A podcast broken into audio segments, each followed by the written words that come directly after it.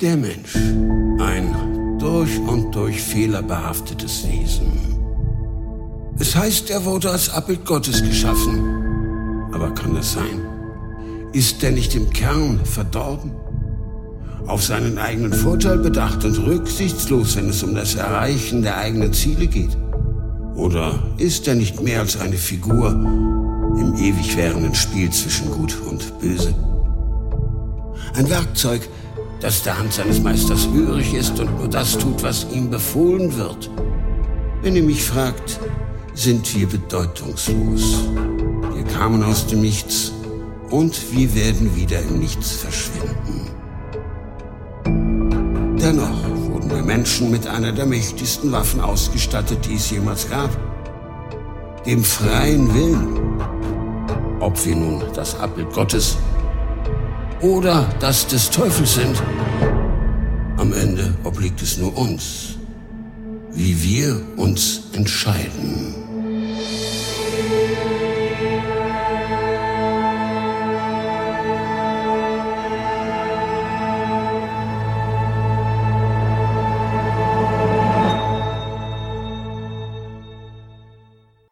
Superbia. Gelesen von Katja Kessler. Mancher ertrinkt lieber, als dass er um Hilfe ruft. Wilhelm Busch. Laura trat durch die gläserne Pforte und ließ das prunkvolle Foyer von Saxon und Hyde auf sich wirken. Auch wenn sie es schon tausendmal durchquert hatte, war sie jedes Mal aufs Neue beeindruckt. Stolz und Ehrfurcht wechselten sich bei jedem ihrer Schritte ab. In der Mitte des Foyers stoppte sie und blickte auf die Tafel mit den Mitarbeiterporträts. Jeder, der die Agentur betreten wollte, kam hier vorbei und musste sich dem strengen Blick der Geschäftsführung stellen, die an der Spitze der Fotopyramide thronte. Wer Lauras Foto suchte, musste sich fast schon bücken. Sie war nur eine von vielen in der untersten Reihe. Eine der elitären Arbeitsbienen, die Tag ein, Tag aus ihren Job machten. Immer in der Hoffnung, dass ihre Bemühungen bemerkt würden. Ein Platz in der Reihe über ihr war frei. Dort, wo noch vor kurzem ein gerahmtes Foto eines Senior Consultings gehangen hatte, klaffte eine Lücke. Laura wusste nicht, warum der Kollege gegangen war, und es interessierte sie auch nicht. Alles, was zählte, war, dass sie bald dort hängen würde. Es war ein gutes Omen, dass ihr Bild eines der beiden war, das genau unter der Lücke hing. Es war ein schlechtes Omen, dass das auch auf ihren schärfsten Konkurrenten zutraf. Ben Miller. Ein hässlicher Mann mit einem schiefen Lächeln und einer krummen Nase. Laura verstand nicht, warum er bei Kunden und Kollegen gleichermaßen beliebt war. Ihnen musste doch klar sein, dass diese Freundlichkeit nur aufgesetzt und berechnend war. Aber auch dieses Manöver würde Miller nichts nutzen. Sie hatte die Nase vorn und würde den Vorsprung durchs Ziel retten. Immerhin hatte sie gerade eines der lukrativsten Projekte ihrer Abteilung der letzten Jahre am Wickel. Wenn sie doch nur dieses klitzekleine Problem in den Griff bekäme. Dann könnte sie es allen zeigen und niemand würde sie mehr belächeln. Von wegen zu jung, zu weiblich, zu blond. Sie hatte ihre Anstellung bei Saxon Hyde nicht geschenkt bekommen. Und darauf war sie stolz. Laura rief den Fahrstuhl und ging in Gedanken die nächsten Schritte durch. Projekte mit Asien waren nie leicht, aber immer lukrativ. So lukrativ, dass sie dazu bereit war, Opfer zu bringen. Wenn sie mit der Arbeit anfing, machten sich ihre Kollegen auf den Heimweg. Die zwölf Stunden Zeitverschiebung waren hart, aber es würde sich lohnen. Kurz darauf betrat Laura die Agentur. Die Büros von Saxon Hyde erstreckten sich über drei Etagen des Starscry Towers, dem neuesten Wahrzeichen der New Yorker Skyline. Hier oben kratzte man wirklich an den Wolken. Die Menschen auf den Straßen waren kaum mehr als kleine Flecken, die in unbedeutender Hektik durch ihr Leben hetzten. Die meisten Kollegen waren schon weg, und die, die noch da waren, waren im Begriff zu gehen. Laura grüßte beiläufig ihre Kollegin Sandra Anderson, die gerade ihr Büro verließ. Eigentlich war sie eine nette Frau, aber sie würde es nie zu mehr als einer besseren Sekretärin bringen. Ihr fehlte alles, was in diesem Job wichtig war. Biss, Kreativität und das gewisse Quäntchen an Rücksichtslosigkeit. Sandra war knapp drei Jahre länger da als Laura, und trotzdem verdiente sie schon jetzt doppelt so viel wie ihre Kollegin. Dennoch hatte Sandra großspurig verkündet, dass sie im Kampf um die freie Stelle mitmischen wollte. Laura konnte nicht verstehen, wie man eine solch verzerrte Selbstwahrnehmung haben konnte. Sie würde es nie aus dem Glaskasten schaffen, der ihren Namen trug. Am Ende würde man ihr eine goldene Uhr schenken und sie durch die nächste ambitionslose Person ersetzen. In ihrem Büro angekommen, fuhr Laura den Computer hoch und checkte ihre E-Mails. Auch wenn sie gerade für Asien arbeitete, waren immer noch genug amerikanische Kunden zu betreuen. Die Nacht brach herein und Laura stürzte sich in die Arbeit. Es gab mehr zu tun als gedacht. Viele kleine Aufgaben hatten sich angesammelt und hielten sie von dem ab, was sie eigentlich tun wollte, tun musste. Wenn sie das Problem mit der Finanzierung nicht löste, würde ihr ein Teil des Projektes wegbrechen. Nicht viel, aber genug, dass sie ihren Vorsprung auf Miller einbüßte. Nach knapp zwei Stunden hatte Laura nur noch eine einzige ungelesene E-Mail im Postfach. Sie war von einem Kollegen, der früher einen Großteil des asiatischen Geschäfts koordiniert hatte. Laura löschte die Mail, ohne sie zu lesen. Sicher wollte er ihr wie so oft seine Hilfe aufdrücken. Vielleicht hätte er sogar ein paar gute Tipps. Aber zu welchem Preis? Damit sich dieser Schmierlappen wieder mit ihren Lorbeeren schmücken konnte? Das würde ihr sicher kein zweites Mal passieren. Sie konnte sein Geschwafel jetzt schon hören. Dank meiner Hilfe, es ist immer eine Freude, Erfahrungen weiterzugeben. Wenn sie so etwas hören wollte, konnte sie ihre Mutter anrufen. Nein, sie würde dieses Projekt alleine zu Ende bringen und allen beweisen, zu was sie fähig war. Koste es, was es wolle. Der Tag näherte sich wie Lauras Kraft dem Ende. Obwohl sie alles versucht hatte, war sie bisher kaum weitergekommen. Sie brauchte einen Kaffee. Gähnend schlurfte sie in Richtung der Kaffeeküche, die sich am Ende des Flurs befand. Einzig eine schwache Notbeleuchtung trotzte der Dunkelheit, weswegen Laura der matte Schein eines aktiven Bildschirms direkt auffiel. Gespenstisch schlug sich das Licht auf der Milchglasscheibe nieder. Das war Millers Büro. Laura blähte die Wangen. Der hatte ihr gerade noch gefehlt. Sie war die ganze Zeit davon ausgegangen, dass sie alleine war. Zwar waren Überstunden eher die Regel als die Ausnahme, aber es war schon fast Mitternacht. Die ersten Kollegen waren selten vor fünf in der Agentur. Laura starrte auf den Lichtfleck. Sie hörte kein Geräusch und nahm keine Bewegung wahr. Weder änderte sich die Intensität des Flecks noch die Farbe. Einer Eingebung folgend klopfte Laura an die Tür. Der Lärm verhallte, doch nichts geschah. Sie wartete noch einen Moment, dann drückte sie die Klinke hinunter. Die Tür war nicht verschlossen. Zwar war es Vorschrift beim Verlassen des Büros abzuschließen, aber daran hielten sich die wenigsten. Laura hingegen war stolz darauf, dass sie diesem Schlendrian die Stirn bot. Routine und Disziplin waren der Schlüssel zum Erfolg. Sie blickte sich um. Das Büro war leer und der Computer lief. Hatte Miller tatsächlich vergessen, sein Computer herunterzufahren? Ihr Herzschlag beschleunigte sich. Es fühlte sich falsch an, allein im Büro eines Kollegen zu stehen. Laura kam sich wie ein Einbrecher vor und trotzdem konnte sie der Versuchung nicht widerstehen. Sie musste einen Blick riskieren. Was ging hier vor? Sie schlich zum Schreibtisch und warf einen Blick auf den Bildschirm. Eine grüne Linie zuckelte über einen weißen Hintergrund. Sie stieg an, erreichte ein Maximum und stürzte herab, nur um kurz darauf wieder steil emporzuschießen. Laura konnte nur erahnen, was da vor sich ging, aber es sah wichtig aus. Eine Berechnung? Eine Marktsimulation? Was immer es war, es war noch lange nicht fertig. Der Balken am unteren Rand des Bildschirms stand bei 44 Prozent. Kein Wunder, dass Miller das Programm nachts laufen ließ, wenn es so viel Rechenleistung benötigte und Stunden dauerte. Er musste jede Sekunde nutzen. Es war nur noch ein paar Tage bis zum Stichtag. Laura zögerte nicht lange. Sie hatte früh gelernt, dass man Chancen ergreifen musste, wenn sie sich ergaben. Wer konnte schon sagen, ob und wann sie wiederkam? Ihr Finger fand den silbernen Powerknopf und kurz darauf erstarb das Brummen des Lüfters. Laura wartete einen Moment. Dann betätigte sie den Knopf erneut. Summend erwachte der Computer zum Leben. Mit dieser Extrazeit sollte es möglich sein, ihre Führung ins Ziel zu bringen. Laura grinste noch immer, als sie wieder an ihrem Schreibtisch saß. In diesem Kampf ging es nicht unbedingt darum, die Beste zu sein, Sie musste nur besser als Miller sein. Die nächsten Stunden verbrachte Laura damit, kaum Fortschritte zu machen, und als die Putzkolonne den Flur entlang polterte, gab sie vorerst auf. Auch wenn sie es nicht geschafft hatte, das Problem zu lösen, war sie zufrieden mit sich. Sie hatte ihre Position gefestigt. Laura erschien bereits wieder am frühen Nachmittag zur Arbeit. Keiner der Kollegen schenkte ihr Beachtung, Sie alle kannten Deadlines und Überstunden. Natürlich trieb sie der Druck an, der auf ihr lastete, aber das war nicht die ganze Wahrheit. Sie wollte in erster Linie die Auswirkungen ihrer nächtlichen Aktion aus der Nähe betrachten. Laura startete ihren Computer, trieb sich dann aber eine Weile in der Kaffeeküche herum und betrieb bedeutungslosen Smalltalk, ohne die Informationen zu erhalten, die sie wollte. Nach der dritten Tasse strich sie die Segel und zog sich in ihr Büro zurück. Sie musste noch einen Abschlussvortrag erstellen und sich eine gute Begründung ausdenken, warum ihr Projekt hinter den Erwartungen zurückbleiben würde. Das würde sicher leichter werden, als das Finanzierungsproblem zu lösen. Und was bedeutete es schon, ob man hoch oder sehr hoch gewann? Was am Ende zählte, war der Sieg. Und somit konnte ein Wachstum von sieben Prozent erreicht werden. Laura beendete ihren Vortrag und ließ ihren Blick schweifen. Sie hatte keine Beifallsstürme erwartet, aber ein bisschen mehr Begeisterung durften ihre Vorgesetzten dennoch zeigen. Keiner der drei hatte während der Präsentation eine Miene verzogen. Einzig die stellvertretende Abteilungsleiterin Martha Brewer hatte sich ein paar Notizen gemacht. Laura stand stramm da, wie sie es in den vielen absolvierten Rhetorikkursen gelernt hatte. Ihre Zahlen waren gut, und das wussten alle. Nur weil es nicht perfekt war, musste sie sich nicht verstecken.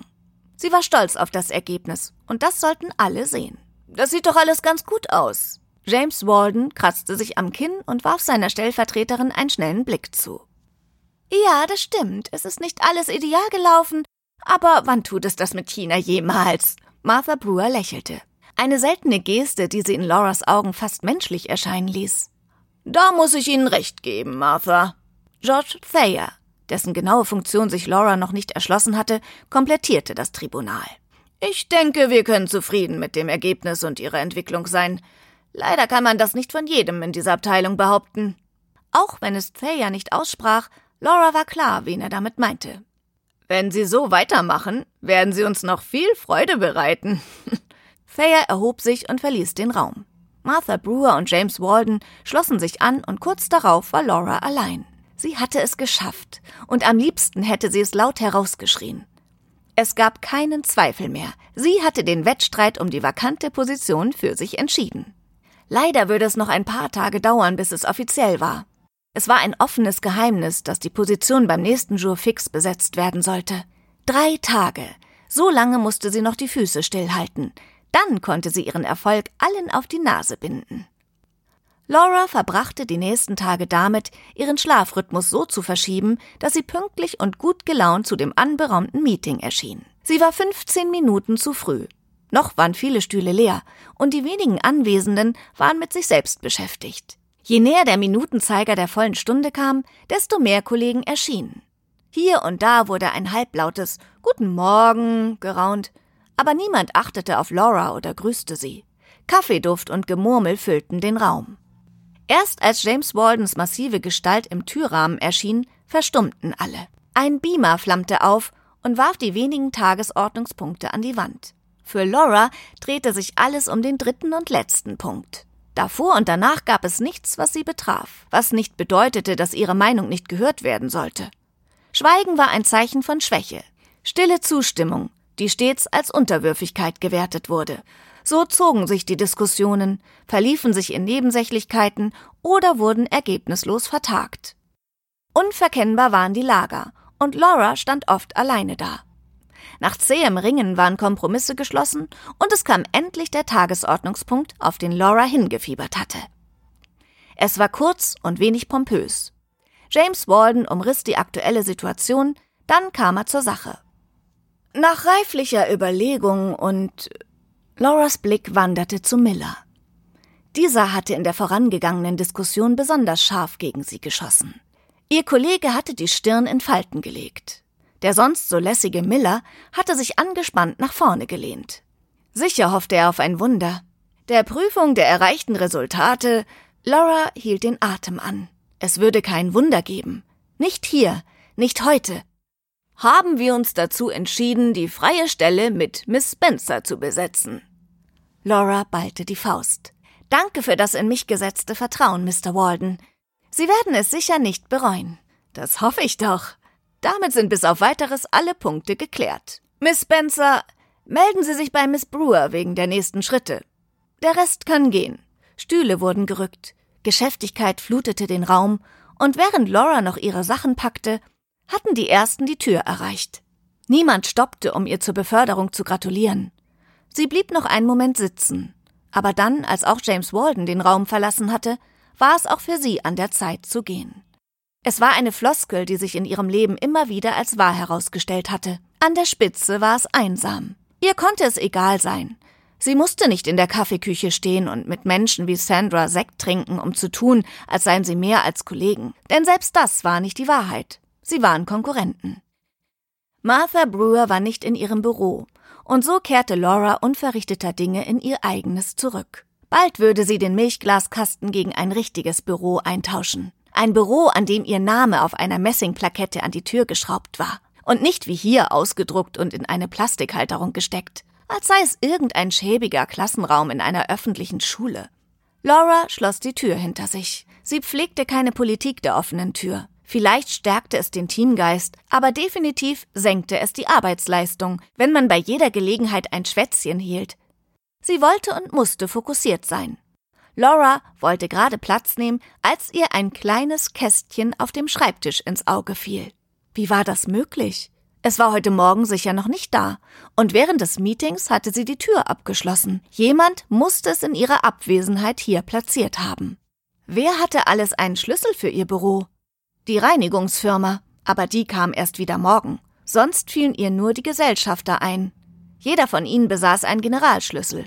Aber wieso sollte einer davon? Lauras Finger fuhren über die mattschwarze Oberfläche. Sie war mit einem weichen, kurzfaserigen Stoff bezogen, wie die Schmuckschatullen, in denen Juweliere ihre Waren verkauften. Wenn sie es nicht besser wüsste, Laura umschloss das Kästchen mit der Hand. Es war angenehm leicht, und doch wirkte es robust.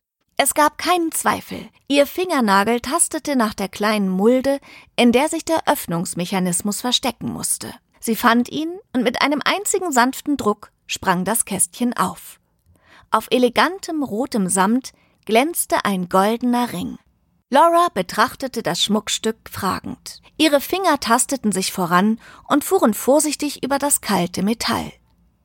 Laura wusste nicht, was sie erwartet hatte, dass sich die Oberfläche fremd und seltsam anfühlte, oder dass sich der Ring ihrer Berührung entziehen wollte wie ein scheues Tier. Egal, was es war, sie hatte nicht damit gerechnet, dass es sich so richtig anfühlte. Das war die passende Beschreibung. Sie zog an dem Ring und überwand spielend den Widerstand, der ihn an seinen Platz hielt. Laura hob ihn vor die Augen und suchte nach einer Gravur, die ihr verriet, wer das Geschenk auf ihrem Schreibtisch platziert hatte. Nachdem sie keine fand, streckte sie die linke Hand aus und steckte sich den Ring an. Es war nur ein kurzer Moment, dem das Pathos eines Heiratsantrags anhaftete. Das kalte Metall lag angenehm auf der Haut. Die Größe war perfekt. Kein Rutschen, kein Druck, als sei der Ring eigens für diesen Finger geschmiedet worden. Ihre Augen waren noch einen Moment von der Schönheit gefesselt, dann richtete sie ihre Aufmerksamkeit auf die Schatulle. Vielleicht konnte sie die Frage nach dem geheimnisvollen Gönner beantworten. Laura inspizierte die kleine Schachtel genauer. Aber bis auf die Initialen JJ, die klein auf die Unterseite geprägt waren, konnte sie nichts entdecken. Sie wollte sich gerade im Internet auf die Suche machen, als es energisch an ihrer Bürotür klopfte. Ohne auf eine Antwort zu warten, wurde die Tür aufgerissen. Laura konnte das Kästchen gerade noch in einer der Schubladen verschwinden lassen, da stand Miller schon in ihrem Büro. Er baute sich vor Lauras Schreibtisch auf und beugte sich drohend zu ihr hinunter. Ich weiß, dass du mich sabotiert hast. Wenn ich es beweisen kann, bist du dran. Laura lehnte sich in ihrem Stuhl zurück. Wenn du dein Missgeschick meinst, bist du bei mir an der falschen Adresse. Wieso sollte ich das tun? Millers Gesicht wurde rot. Sag du es mir. Aber vielleicht hängt es mit der Beförderung zusammen. Du glaubst ernsthaft, ich würde meine gesamte Karriere aufs Spiel setzen, nur um ein Jahr früher befördert zu werden? Sei doch nicht albern. Miller starrte sie perplex an. Doch Laura kam gerade erst in Fahrt. Du musst neidlos anerkennen, dass ich eine der Besten bin. Die Beförderung wäre so oder so gekommen, ganz egal wie gut du bist. Mein Gott, drei der Seniors sind schon fast siebzig. Wie lange werden die noch machen? Zwei Jahre? Drei? Wenn mir morgen jemand erzählt, dass einer einen Herzinfarkt hatte, es würde mich nicht überraschen. Und dann beginnt das große Stühlerücken. Ich habe eine glänzende Zukunft vor mir. Die werde ich mir sicher nicht mit einem infantilen Sabotageakt zerstören. Es tut mir leid, dass dir der Computer abgestürzt ist, aber vielleicht war der Rechner der Aufgabe einfach nicht gewachsen. Laura zuckte mit den Schultern.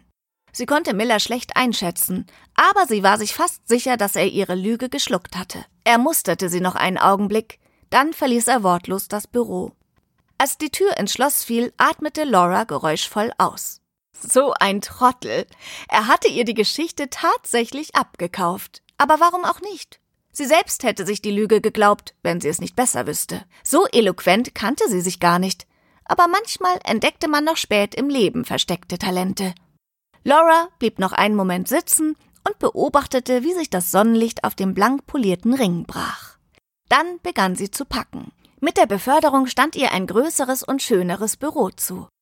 Eines mit einem breiten Panoramafenster und einem Ausblick, den man mit gutem Gewissen auf Postkarten drucken konnte. Eine knappe Stunde später führte sie ihr Weg zum letzten Mal in die gemeinschaftliche Kaffeeküche. Wenig überraschend machte Sandra gerade eine ihrer vielen Pausen. Unter normalen Umständen hätte sie ihre Kollegin mit lästigem Smalltalk gequält. Aber heute hatte Sandra Nachrichten zu verkünden, die Laura ein Lächeln aufs Gesicht zauberten. Bei einem Espresso erfuhr sie, dass sie nicht die einzige war, die gerade am Packen war. Für sie ging es bergauf, für Miller steil bergab.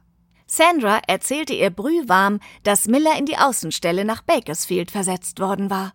Zwar hatte Miss Brewer die Maßnahme als Beförderung verkauft, aber jedem war klar, dass es die Strafe für sein Versagen war. Es hatte einen Grund, warum die Außenstelle den spöttischen Namen Abstellgleis trug. Sandra plapperte unaufhörlich weiter und war nun bei der neuen grauenhaften Frisur der Empfangsdame angelangt, aber Laura hörte nicht mehr zu. Sie trank ihren Kaffee und verkniff sich ein Lächeln. Nun konnte es ihr erst recht egal sein, was Miller dachte. Sie würde ihn nie wiedersehen. Sollte er doch in Bakersfield verrecken. Hier in New York gab es nur Platz für Gewinner. In ihrem neuen Büro wurde Laura von einem vollen Postfach empfangen. In der Zeit, in der die Stelle unbesetzt war, hatte sich einiges angesammelt. Im ersten Moment drohte die schiere Menge an Aufgaben sie zu überwältigen. Aber nachdem sie die ersten paar E-Mails beantwortet hatte, war Laura voll in ihrem Element.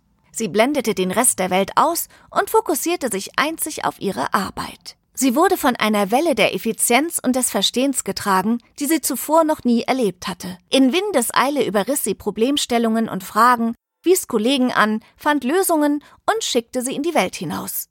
Die Zeit raste, und ehe sie sich versah, war die Sonne von dem Lichtermeer der Stadt abgelöst worden.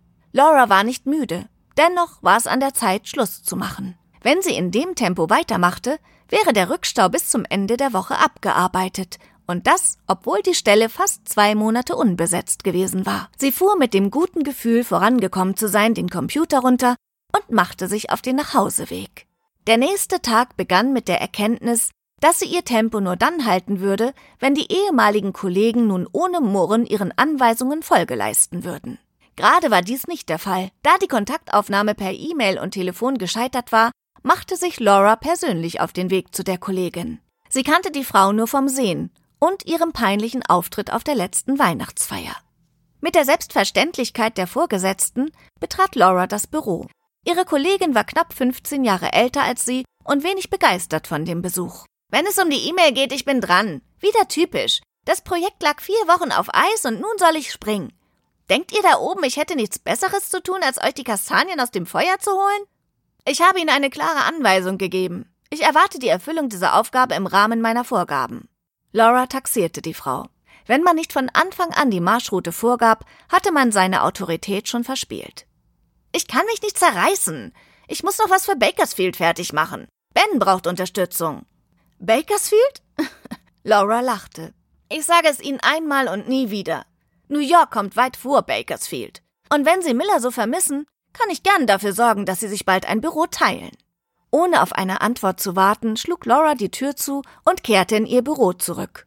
Sie würde schon dafür sorgen, dass die Arbeit reibungslos ablief, und alle, die sich nicht fügten, würde sie brechen. Sie arbeitete weiter, und tatsächlich kam knapp zwei Stunden später die gewünschte Datei. Laura öffnete sie und legte die Stirn in Falten. Zwar war ihr Wissen zu dem Thema begrenzt, aber das konnte nicht richtig sein. Textbausteine und Datensätze waren lustlos aneinandergereiht, die gesamte Datei schrie sie förmlich an. Du kannst mich zwar zwingen, es zu erledigen, aber nicht es gut zu machen.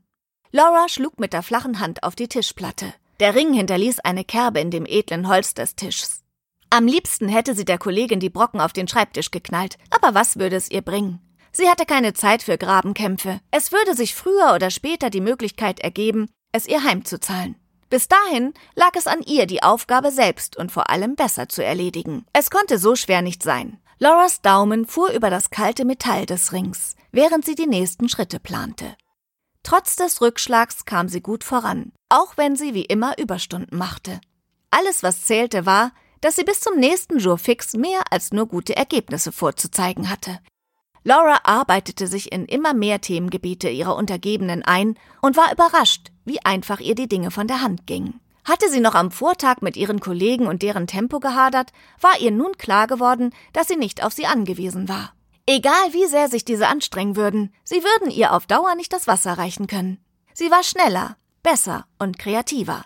Und das blieb nicht unbemerkt. Am Ende der nächsten Ergebnispräsentation gab es lobende Worte, anstelle der sonst üblichen kommentarlosen Kenntnisnahme. Ab diesem Zeitpunkt landeten, zum Leidwesen ihrer Kollegen, nur noch die lukrativsten Projekte auf Lauras Schreibtisch. Sie hatte kein Mitleid. Was konnte sie dafür, dass die Umsätze der anderen einbrachen? Sie würde nicht langsamer werden, nur weil die anderen nicht mitkamen. In der Wirtschaft galt dasselbe wie in der Natur. Nur die Besten überlebten. Es war ein gutes Gefühl, dass sie ihre Fähigkeiten nicht mehr an die niederen Dienste des Tagesgeschäfts verschwenden musste, sondern endlich zeigen konnte, was wirklich in ihr steckte. Es dauerte keine zwei Monate, bis die nächste Chance an ihre Tür klopfte. Laura war überrascht, als nach ihrem Herein Harold Saxon das Büro betrat. Guten Tag, Miss Spencer. Ich hoffe, ich störe nicht. Harold Saxon schloss die Tür hinter sich. Stören? Sie? Nein. Laura brach ihre E-Mail mitten im Satz ab und sprang auf. Darf ich Ihnen einen Kaffee anbieten? Nein, danke. Ich habe nicht viel Zeit. Ich bin nur hier, um Ihnen ein Angebot zu machen. Lauras Puls beschleunigte sich. Sie haben sich in den letzten Monaten exzellent entwickelt. Ihre Zahlen, Leistungen und Arbeitsmoral stellen die Ihrer Kollegen in den Schatten. Natürlich bleibt mir sowas nicht verborgen. Ich bin der festen Überzeugung, dass ihr Potenzial noch nicht erschöpft ist. Lauras Finger begann zu kribbeln. Reflexartig landete ihr Daumen auf dem Ring. Das kalte Metall beruhigte sie. Ich bin froh, dass ich mit der Beförderung die Chance bekommen habe, mich zu beweisen. Laura dachte an den Tag zurück, als sie das Kästchen mit dem Ring auf ihrem Schreibtisch gefunden hatte. Seit diesem Tag hatte sich der Ring zu einem Synonym ihres Erfolgs entwickelt. Ein wunderbarer Glücksbringer, den sie seither nicht abgenommen hatte. Es ist Ihnen sicher nicht entgangen, dass unsere Abteilung für das Devisengeschäft in der Krise steckt. Ich habe mitbekommen, dass es Probleme gibt. Harold Saxon lachte. Probleme ist eine Untertreibung, die dazu da ist, die Sorgen der Kunden zu zerstreuen. Die ganze Abteilung steht kurz vor dem Kollaps und es gibt nur eine Person in dieser Firma, der ich es zutraue, das zu verhindern. Was sagen Sie? Trauen Sie sich die Sache zu? Natürlich. Laura zögerte keine Sekunde. Sie können auf mich zählen, Mr. Saxon. Nennen Sie mich Harold. Sie können auf mich zählen, Harold. Wann soll ich anfangen? Am besten gestern. Sie werden jede Minute brauchen, um das Ruder umzureißen. Laura überschlug im Kopf ihren Workload. Es galt noch zwei, drei Projekte abzuschließen. Das war aber nichts, was sie nicht an einem Wochenende schaffen würde. Montag könnte ich anfangen. Das freut mich.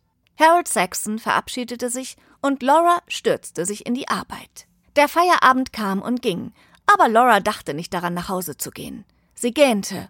Hunger, Durst und Müdigkeit waren die einzigen Stolpersteine auf ihrem Weg. Montag war eine optimistische Prognose. Vielleicht sollte sie doch einen Teil der Aufgaben an ihre Kollegen delegieren. Noch bevor sie den Gedanken zu Ende gebracht hatte, verwarf sie ihn. So weit würde es nicht kommen. Sie würde sicher nicht ihre Arbeit abgeben, damit die anderen die Boni einstreichen könnten. Es waren ihre Projekte, ihre Leistung und ihr Geld. Gegen Mitternacht hörte Laura mit der Arbeit auf. Doch anstatt nach Hause zu fahren, legte sie sich auf das Sofa in ihrem Büro und schlief. Die Nacht war kurz, aber Laura reichten die fünf Stunden Schlaf, um wieder zu Kräften zu kommen. Als die Putzkolonne durch den Flur rumpelte, stand sie auf, machte sich einen Kaffee und setzte sich wieder an den Schreibtisch. Sie hatte noch drei Tage und genug Arbeit für zwei weitere Personen. Laura verbrachte das ganze Wochenende in der Agentur und fuhr nur am Sonntag kurz in ihre Wohnung, um zu duschen. Während andere sich an den letzten Resten des Sonntags festklammerten, machte sich Laura auf zur letzten Runde ihres Marathons. Um vier Uhr morgens beendete sie erfolgreich das letzte Projekt, um sechs Uhr stand sie bereit, um die neue Stelle anzutreten.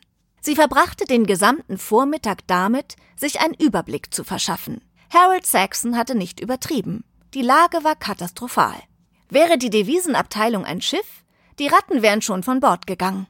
Anschließend war es Zeit, jeden einzelnen ihrer Untergebenen ins Büro zu zitieren. Sie würde die Spreu vom Weizen trennen. Laura war nicht hier, um Freunde zu finden, sondern um die Abteilung wieder auf Kurs zu bringen. Und das sollten alle spüren. Sie beschloss gleich am Anfang ein Exempel zu statuieren. Laura pickte sich den Mitarbeiter mit den schlechtesten Zahlen und rief ihn in ihr Büro. Kurz darauf erschien ein untersetzter Mann mit Stirnglatze in der Tür. Sie kannte diese Art Mensch, gierig in jungen Jahren, aber sobald sie nur einen Krümel vom großen Kuchen abbekam, wurden sie faul und feist. So jemanden konnte sie in ihrer Abteilung nicht gebrauchen. Wer nicht brannte, konnte gehen. Der Mann zog einen der Stühle zu sich heran. Sie müssen sich nicht setzen. Unser Gespräch wird nicht lange dauern. Ich habe mir Ihre Zahlen angesehen. Sie sind entlassen. Äh, wie bitte? Sie haben mich schon richtig verstanden. Sie und Ihre Arbeit sind unter der Würde dieser Firma. Räumen Sie Ihren Schreibtisch. Sie haben lange genug den Platz für jemanden mit Ambitionen blockiert. Noch immer stand ihr gegenüber wie angewurzelt da. Erst als Laura ihn mit einer energischen Handbewegung zum Gehen aufforderte, löste sich der Mann aus seiner Starre. Wortlos verließ er ihr Büro und zog die Tür hinter sich zu. Laura fühlte sich bestätigt und war gleichzeitig enttäuscht. Wie wenig Widerstand konnte man leisten? Kein Gezeter oder Flehen, nur stille Resignation. Er hatte nicht einmal die Tür knallen lassen, als letztes Zeichen der Verachtung. Laura wartete 30 Minuten, bevor sie ihr Büro verließ und die gesamte Abteilung zusammentrommelte. Elf Augenpaare musterten sie argwöhnisch. Das Spektrum reichte von nackter Angst bis zum blanken Hass. Laura interessierte es nicht. Wenn sie musste, würde sie alle entlassen. Mein Name ist Laura Spencer. Ich wurde von Mr. Saxon persönlich damit beauftragt, den Niedergang dieser Abteilung zu verhindern. Jeder von ihnen hat nun zwei Möglichkeiten. Entweder sie geben alles oder sie gehen. Ein weiter so wird es mit mir nicht geben. Ab jetzt geht alles über meinen Schreibtisch. Ich erwarte Ihre Entscheidung bis 17 Uhr. Es dauerte keine Stunde, bis die erste Kündigung auf ihrem Schreibtisch lag. Und als ihre Deadline verstrichen war, war ihr Team auf weniger als die Hälfte zusammengeschrumpft. Nachdem sie es geschafft hatte, den unnötigen Ballast abzuwerfen, war es an der Zeit, die Arbeitsprozesse so zu strukturieren, dass am Ende des Monats schwarze Zahlen unter dem Strich standen. Im fahlen Licht des Bildschirms verbrachte Laura die vierte Nacht in Folge im Büro. Sie übernahm die Arbeit der Gegangenen und sondierte die Projekte der verbliebenen Mitarbeiter. Es lag ein hartes Stück Arbeit vor ihr, aber sie würde es schaffen. Sie würde Harold nicht enttäuschen. Es dauerte knapp drei Wochen, bis Lauras Arbeit erste Früchte trug. Sie hatte eine Menge Porzellan zerschlagen, aber es hatte sich gelohnt. Der Quartalsbericht wies zum ersten Mal seit zwölf Monaten eine positive Bilanz aus. Während im Meetingraum die Korken knallten, zog sich Laura in ihr Büro zurück. Sie hatte es nicht nötig, mit einem falschen Lächeln die Sektflöten klirren zu lassen und auf joviale Vorgesetzte zu machen. Ihr war klar, dass ihre Untergebenen sie hassten, und ihnen war klar, dass sie entbehrlich waren. Laura hatte nicht vor, sich für immer um das Devisengeschäft zu kümmern. Sobald sich die Möglichkeit für den nächsten Schritt ergab, würde sie zugreifen. Sie würde nicht aufhören, bis im Foyer ihr Name in goldenen Lettern an der Wand stand. Und vielleicht ergab sich diese Chance sogar heute noch. Im Stockwerk über ihr wurde auf den runden Geburtstag eines Seniors angestoßen. Zwar war 70 kein Alter für den Ruhestand, aber die ersten potenziellen Nachfolger standen bereits in den Startlöchern. Laura gefiel es, dass so mancher nun um seine sicher geglaubte Beförderung bangen musste. Sie hatte das Feld von hinten aufgeräumt und nun die Nase vorn. Obwohl es schon fast 22 Uhr war, klingelte das Telefon auf ihrem Schreibtisch. Es hatte sich herumgesprochen, dass Laura oft bis spät in die Nacht erreichbar war. Spencer? Guten Abend, Miss Spencer. Mein Name ist Graham.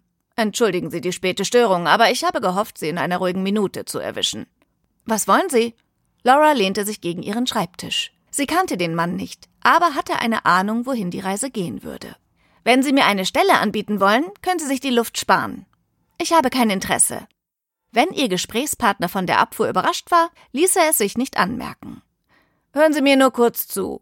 Ich bin sicher, es wird Sie interessieren. Nein, ich werde Ihnen nicht zuhören. Mit einer schnellen Bewegung beendete Laura das Gespräch. Offenbar hatte sich ihre Leistung bereits außerhalb der Agentur herumgesprochen. Es schmeichelte ihr, dass sie das Interesse so vieler Konkurrenten weckte, aber so leicht wickelte sie niemand um den Finger. Was glaubten diese Anrufer, wer sie war? Dass sie für ein paar tausend Dollar und einen größeren Schreibtisch bereit war, ihre Grundsätze über Bord zu werfen? Sie hatte von Anfang an ein Ziel und würde nicht aufhören, bis sie es erreicht hatte. Laura schloss die Bürotür hinter sich und lief zum Fahrstuhl. Es war nur ein Stockwerk, aber so würde sie direkt zur Party in den Empfangsraum kommen. Die Türen schlossen sich. Laura prüfte ihr Aussehen im Spiegel, alles saß perfekt. Dann drückte sie auf den Knopf. Mit einem Ruck fuhr der Fahrstuhl an, nur um ein paar Sekunden später wieder zu stoppen. Die Türen öffneten sich und Laura wurde von einer Woge aus Gemurmel empfangen. In der internen Rundmail war von einem kleinen Umtrunk die Rede gewesen, was sich als maßlose Untertreibung herausstellte. Es mussten fast 40 Personen sein, die in dem Empfangsbereich an Stehtischen standen und Sekt tranken während unentwegt kleine Gruppen in Büros oder Konferenzräumen verschwanden, um die Gespräche zu führen, die einem in dieser Welt wirklich weiterbrachten. Laura war stolz darauf, dass sie so etwas nicht nötig hatte. Sie musste niemandem in den Hintern kriechen, um einen Sprung auf der Karriereleiter zu machen. Es reichte voll und ganz, einen Blick auf ihre Zahlen zu werfen. Eine Kellnerin bot ihr ein Glas Sekt an, doch Laura lehnte ab. Sie hatte kaum etwas gegessen, der Alkohol würde ihr sofort zu Kopf steigen. Schön, dass Sie es geschafft haben, Laura. Harold Saxon schob sich mit einem breiten Lächeln durch die Menge auf Laura zu. Er hatte einen schmächtigen Mann mit Halbglatze und Dreitagebart im Schlepptau. Ich würde Ihnen gerne jemanden vorstellen. Laura, das ist Mr. Thayer, seines Zeichens Chefredakteur des Manager Today Magazins. Mr. Thayer deutete eine Verbeugung an und schüttelte ihre Hand. Es freut mich, Sie kennenzulernen, Mrs. Spencer. Miss Spencer, ich bin nicht verheiratet. Thayer warf einen skeptischen Blick auf den goldenen Ring an ihrer Hand, bevor er weitersprach. Harold hat mir schon so viel über Sie erzählt. Tatsächlich, natürlich. Und nur das Beste. Er ist sehr beeindruckt, und unsere Leser werden es ebenso sein. Sie wollen ein Interview mit mir? Thayer lächelte breit. Nein, kein Interview. Ich will sie für die Coverstory. Er formte mit seinen Daumen und Zeigefingern ein Rechteck und rahmte Lauras Gesicht ein. Genau das ist es, nach dem die Gesellschaft dürstet. Junge, dynamische Frauen, die mit Intelligenz und Esprit ihren Weg bis zur Spitze gehen. Und daran, dass Miss Spencer eines Tages ganz oben stehen wird, gibt es keinen Zweifel. Harte Arbeit zahlt sich am Ende immer aus. Harold Saxon legte Laura väterlich die Hand auf die Schulter. Ich habe mir den Quartalsbericht Ihrer Abteilung durchgelesen. Ich weiß nicht, was Ihr Geheimnis ist, aber Sie bewirken wahre Wunder. Harold Saxon winkte einer der Kellnerinnen herbei. Es war ein hartes Stück Arbeit, das kann ich Ihnen sagen, Harold. Mir ist zu Hause tatsächlich der Kaktus eingetrocknet. Laura lachte. Wenn das der einzige Verlust ist, lässt sich das ja verschmerzen. Lassen Sie uns auf Ihren Erfolg anstoßen. Laura ergab sich ihrem Schicksal und stieß mit Harold und Mr. Thayer an. Nach dem zweiten Glas verabschiedete sich der Reporter, nicht ohne das Versprechen, dass er sich nächste Woche bei ihr melden würde. Harold Saxon nahm sich ein weiteres Glas und wartete, bis die Kellnerin außer Hörweite war. Er beugte sich zu Laura herüber, so dass sie den Alkohol in seinem Atem riechen konnte. Ihre Arbeit in den letzten Monaten ist nicht nur mir aufgefallen. Harold Saxon senkte die Stimme. Es gibt Menschen, die nicht gut auf sie zu sprechen sind. Die sehen ihre Fälle davonschwimmen. So mancher denkt, er muss nur warten, bis die Altvorderen abtreten und dann ist der Weg frei. Aber Sie haben da einiges durcheinandergewirbelt. Das gefällt mir. Harold Saxon zwinkerte ihr zu. Ich mag es nicht, wenn die Leute faul werden. Ich verspreche Ihnen, ich werde dafür sorgen, dass sich niemand mehr sicher fühlt. Ein Lächeln umspielte Lauras Lippen. Das wollte ich hören.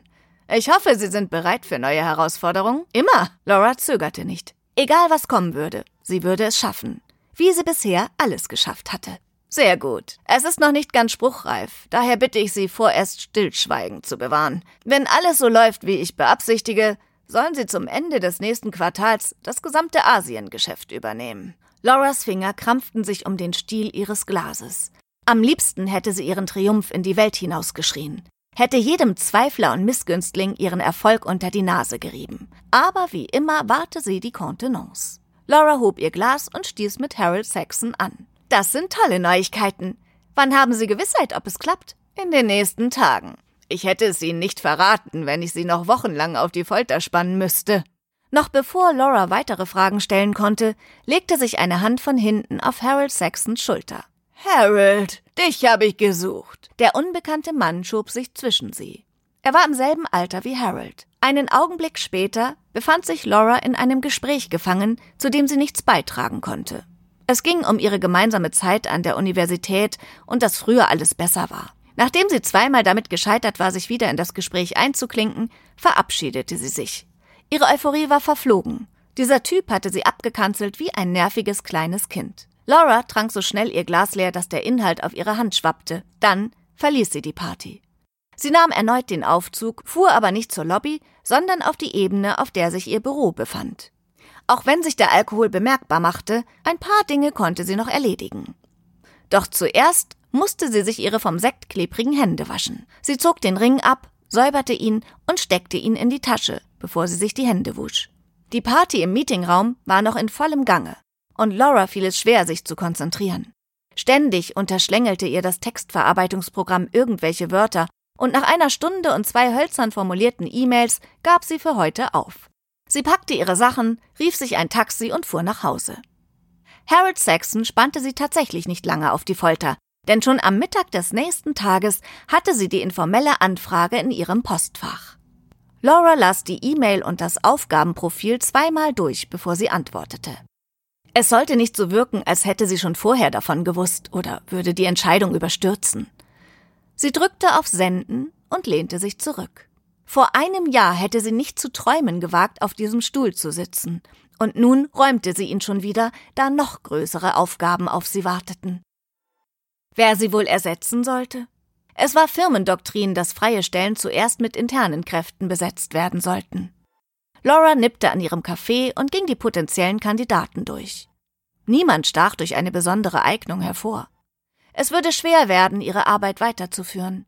Sie hatte die Abteilung mehr als halbiert und dennoch den Umsatz erhöht. Allein.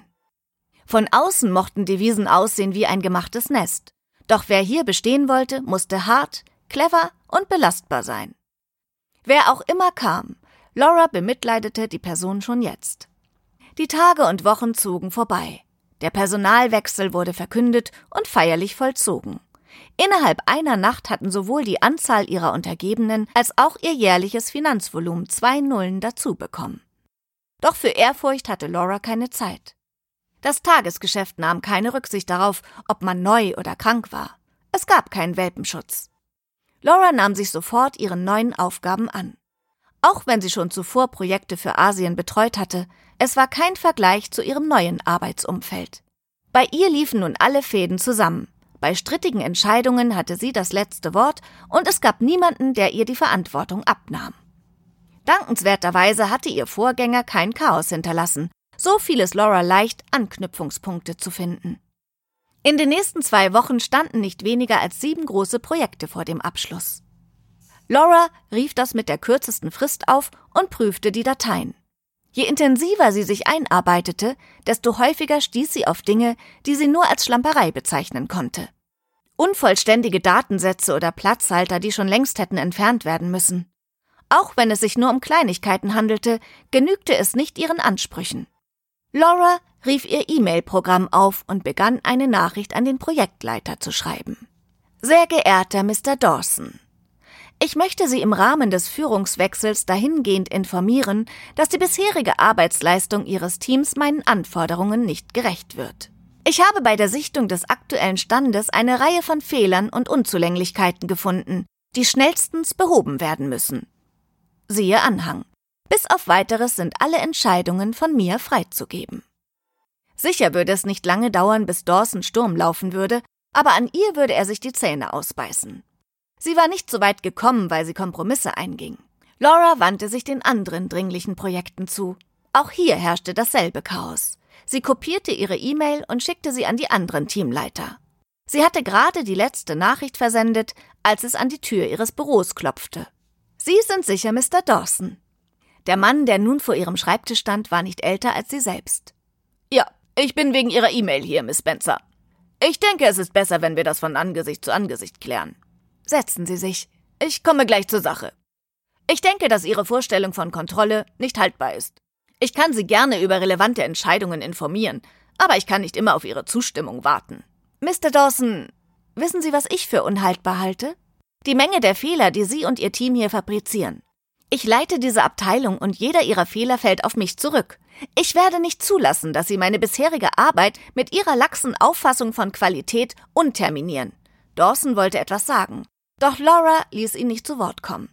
Ich werde mir die Zeit nehmen und die gesamte Arbeit Ihres Teams prüfen. Bitte stellen Sie mir hierfür die notwendigen Dokumente zur Verfügung. Sollte ich noch Fragen haben, werde ich mich bei Ihnen melden. Wenn Dawson etwas erwidern wollte, verkniff er es sich. Er nickte kurz angebunden, dann verließ er das Büro. Eine halbe Stunde später erschien Dawsons Sekretärin mit einem Stapel Dokumente, deren Brisanz dazu führten, dass sie nicht elektronisch übermittelt werden durften. Laura wollte sich gerade dem Stapel zuwenden, jedoch ebbte der Strom an E-Mails nicht ab. Immer wieder rissen sie die Eingangsbenachrichtigungen aus der Konzentration. Entnervt setzte sie sich mit ihrem Posteingang auseinander. Neben mürrischen Antworten der Teamleiter lagen nun auch verschiedene Kundenanfragen vor. Das Geschäft mit Asien boomte seit Jahren und es war kein Ende in Sicht. Solange es mit Chinas Wirtschaft bergauf ging, war diese Abteilung die reinste Gelddruckmaschine. Laura prüfte die Anfragen auf Herz und Nieren und erstellte passende Angebote. Sie hatte noch nicht einmal die Hälfte der Anfragen geschafft, als in den ersten Büros die Lichter erloschen. War es schon so spät? Tatsache, es war schon nach sechs. Die ersten Kollegen der inoffiziellen Nachtschicht kamen zur Arbeit und mit ihnen noch mehr mürrische Antworten auf ihre Anweisung. Ein paar der Teamleiter hatten ihrer E-Mail in vorauseilendem Gehorsam Statusberichte angehängt. Hatte Laura gerade noch zwei bis drei Stunden Arbeit vor sich, waren es nun wieder fünf. Laura machte weiter. Ihr Arbeitsethos verbot es ihr, die Berichte quer zu lesen. Sie würde die verlorene Zeit anderweitig wieder einsparen. Es war kein Weltuntergang, wenn sie heute eine Stunde weniger schlafen würde. Sie schüttelte die Müdigkeit ab und arbeitete konzentriert weiter. Irgendwann riss die Flut an E-Mails ab und Laura konnte Boden gut machen. Es dauerte bis nach Mitternacht, bis sie endlich fertig war. Laura erhob sich erschöpft, nur um sich gleich wieder auf das Sofa fallen zu lassen. Der erste Arbeitstag war beendet und sie war jetzt schon Stunden hinter ihrem geplanten Arbeitspensum. Sie hatte damit gerechnet, dass es hart werden würde. Aber so hart? Sie musste sich einfach besser organisieren. Bisher hatte es immer funktioniert. Ihre Auffassungsgabe, ihr scharfer Verstand und ihre harte Hand hatten den Erfolg bisher garantiert. Wieso sollte das nun anders sein? Obwohl Laura todmüde war, konnte sie nicht schlafen. Sie wälzte sich auf dem Sofa hin und her. Ihre Gedanken kamen nicht zur Ruhe. Zum ersten Mal seit langer Zeit hatte Laura das Gefühl, einer Herausforderung nicht gewachsen zu sein. Sie atmete tief durch und rief sich die Erfolge der letzten Monate ins Gedächtnis. Niemand hatte ihr zugetraut, den Ansprüchen gerecht zu werden, und sie wusste, dass es mehr als eine Person in dieser Firma gab, die sie am liebsten scheitern sehen würde. Aber den Gefallen würde sie ihnen nicht tun. Auch wenn der heutige Tag nicht rund gelaufen war, morgen würde sie wieder angreifen. Sie strich mit dem Daumen über den Ring. Langsam kam sie zur Ruhe. Es war Zeit zu schlafen. Laura erwachte desorientiert. Langsam schälten sich die Umrisse ihres neuen Büros aus der Dunkelheit, und ihr Geist wurde klar. Sie setzte sich auf, ihre Glieder waren ungewohnt schwer. Der allmorgendliche Kaffee hatte schon längst seine belebende Wirkung verloren. Es dauerte länger als sonst, bis sie wach und produktiv wurde. Laura begann ihren Arbeitstag damit, den Überhang des gestrigen Tages abzuarbeiten. Obwohl sie keine Pause machte, brauchte sie erneut länger als gedacht. Sie ließ das Mittagessen ausfallen. Ihr saß ein Abgabetermin im Nacken. Die E-Mail war schon gestern Abend gekommen, aber sie hatte sie wegen der Sache mit Dawson übersehen. Nun war es an ihr, das Versäumnis wieder gut zu machen. Tatsächlich schaffte es Laura, ihre Anpassungen bis zum Fristende einzufügen. Nun konnte sie sich endlich wieder dem Dokumentenstapel neben ihrer Tastatur zuwenden. Die Hälfte hatte sie schon geschafft, aber es gab immer noch genug zu tun, wenn sie nicht so verdammt müde wäre. Laura atmete tief durch lehnte sich in ihrem Stuhl zurück und schloss kurz die Augen. Sie zuckte zusammen, als ihr Telefon klingelte. Beim Griff nach dem Hörer fiel ihr Blick auf die kleine Digitaluhr auf dem Display. Das konnte nicht sein. Sie konnte keine zwei Stunden geschlafen haben. Laura rieb sich mit einer Hand die Augen, mit der anderen hob sie den Hörer ab. Spencer, Agentur Saxon and Hyde, was kann ich für Sie? Doch der Anrufer hatte schon aufgelegt. Höhnisch klang das Freizeichen in Lauras Ohr. Entnervt warf sie den Hörer auf die Gabel. Wenn es wichtig war, würde sich der Anrufer wieder melden. Niemand konnte von ihr verlangen, dass sie dauerhaft erreichbar war. Ihr Rücken schmerzte. Der Schlaf hatte keine Erholung gebracht. Am liebsten hätte sie sich wieder hingelegt, aber sie musste weitermachen. Wenn sie es nicht machte, wer dann? Sicherlich würde sie die Projekte nicht ungeprüft rausschicken. Es lag in ihrer Verantwortung, Saxon und Hyde nach außen zu vertreten. Sie brauchte einfach nur einen Kaffee. Dann war sie wieder fokussiert und produktiv. Der Tag schritt voran und langsam schaffte es Laura, alle Aufgaben so zu balancieren, dass sie nicht unter ihrem Gewicht zerbrach. Telefonate, E-Mails, Besprechungen, Projektabnahmen, niemand musste ihr helfen. Trotz ihres ungeplanten Mittagsschlafs wurde sie schon früh von der Müdigkeit eingeholt. Es wurde immer schwerer, die Augen offen zu halten. Die Buchstaben auf dem Bildschirm verschwammen. Laura stand auf und öffnete das Fenster. Die frische Luft tat ihr gut. In ihr lag das Versprechen für Regen. Mit einem weiteren Kaffee setzte sie sich wieder an den Schreibtisch. Sie musste noch ein bisschen mehr machen, bis sie in den verdienten Feierabend konnte. Kurz darauf war der Kaffee leer und die Müdigkeit schlimmer als zuvor. Laura rieb sich die Augen und fuhr sich durch die Haare. Eine lose Strähne verfing sich im Ring. Mit einem schmerzhaften Ruck riss sie sich ein paar Haare aus. Laura zog an den Haaren, doch sie hatten sich zwischen Haut und Metall verfangen. Sie zog den Ring aus und zupfte die Haare ab. Wenn sie noch ein Zeichen gebraucht hatte, dass es Zeit war aufzuhören, nun hatte sie es bekommen. Sie fuhr ihren Computer herunter und schloss das Büro ab. Der Weg nach Hause fühlte sich seltsam falsch an, als würde sie die restliche Zeit des Tages nicht sinnvoll nutzen. Laura wurde von der Kälte ihrer verwaisten Wohnung empfangen. Ohne Umwege legte sie sich ins Bett und schlief sofort ein. Es war nicht der Wecker, der sie aus dem Schlaf riss, sondern das Klingeln ihres Handys. Draußen trommelte der Regen monoton gegen die Scheiben. Laura griff nach dem Telefon. Der Anruf kam aus ihrem Büro. Sie richtete sich auf und nahm den Anruf entgegen. Miss Spencer, kommen Sie bitte schnell in die Agentur. Ihr Büro hat einen Wasserschaden. Ich komme sofort. Laura sprang auf, riss einen Satz frische Kleidung aus dem Schrank und machte sich auf den Weg. Ein Wasserschaden? Wie konnte das sein? Der Weg zum Büro dauerte quälend lang, und als sie aus dem Aufzug trat, konnte sie die ersten Ausläufer der Katastrophe entdecken. Auf dem Flur vor ihrem Büro lag ihr Teppich. Daneben stand ein Wagen der Reinigungsfirma. Laura lief bewusst langsam, um Fassung bemüht. Eine Reinigungskraft mit einem Wischmopp trat aus ihrem Büro. Was ist hier passiert? Der Blick der Frau wanderte von Laura zum Fenster und zurück. Jemand hat vergessen, das Fenster zu schließen. Heute Nacht hat es gestürmt. Es ist alles nass geworden. Ich bin aber fast fertig mit dem Aufräumen. Laura drängte sich an der Frau vorbei in das Büro. Das konnte nicht sein. Wie hatte sie vergessen können, das Fenster zu schließen? Der Wind hatte alles, was nicht nied- und nagelfest war, zu Boden geworfen. Der Regen hatte ihm den Rest gegeben. Dutzende Papiere klebten durchweicht auf den Fliesen. Der Tower ihres Computers stand in einer Wasserlache und Laura betete, dass keine vertraulichen Dokumente durch das Fenster geweht worden waren. Ist das Ihr Büro? Ich kann Ihnen helfen. Laura hatte die Anwesenheit der Reinigungskraft bereits vollkommen verdrängt. Ja, das ist mein Büro, und nein, Sie können mir nicht helfen. Raus mit Ihnen! Laura zog die Bürotür zu und war mit ihrem Chaos allein. Sie musste ihre gesamte Kraft aufbringen, um nicht in Tränen auszubrechen. Wieso musste sowas ausgerechnet ihr passieren? Sie hatte versagt. Selbst wenn keine Daten vernichtet waren, bräuchte sie Wochen, bis die Schäden beseitigt waren. Alles würde scheitern, wegen eines einzigen Fehlers. Laura wurde eiskalt. Wie sollte sie das nur schaffen? Ihr Magen verkrampfte sich. Wo waren die Dokumente, die sie gestern Abend auf dem Schreibtisch liegen gelassen hatte? Der kleine Hoffnungsschimmer, dass Dawson oder seine Sekretärin sie vielleicht geholt hatte, wurde sofort von der Realität erstickt. Es war unmöglich. Er hatte die Agentur vor ihr verlassen. Panisch durchwühlte Laura den klatschnassen Papierberg, den die Reinigungskraft in der Mitte des Büros aufgetürmt hatte. Sie konnten nicht weg sein. Sie durften nicht weg sein. Mit jedem Dokument, das sie beiseite fegte, stieg die Verzweiflung. Sie hatte kein Glück. Was sie suchte, war nicht da. Wie sollte sie das erklären? Geschäftsgeheimnisse, die über einen millionenschweren Geschäftsabschluss entscheiden konnten, lagen nun irgendwo auf den Straßen New Yorks verstreut. Laura stand auf und ging zum Fenster hinüber. Die Sonne ging gerade auf. Vereinzelte Strahlen brachen durch die Wolkendecke. Laura hatte nur Augen für die Häuserschlucht unter ihr. Dort, wo die Menschen als kleine Punkte hin und her eilten, mussten die Dokumente liegen. Laura stieg auf das Fensterbrett. Vielleicht konnte sie sie noch finden. Sie musste nur suchen.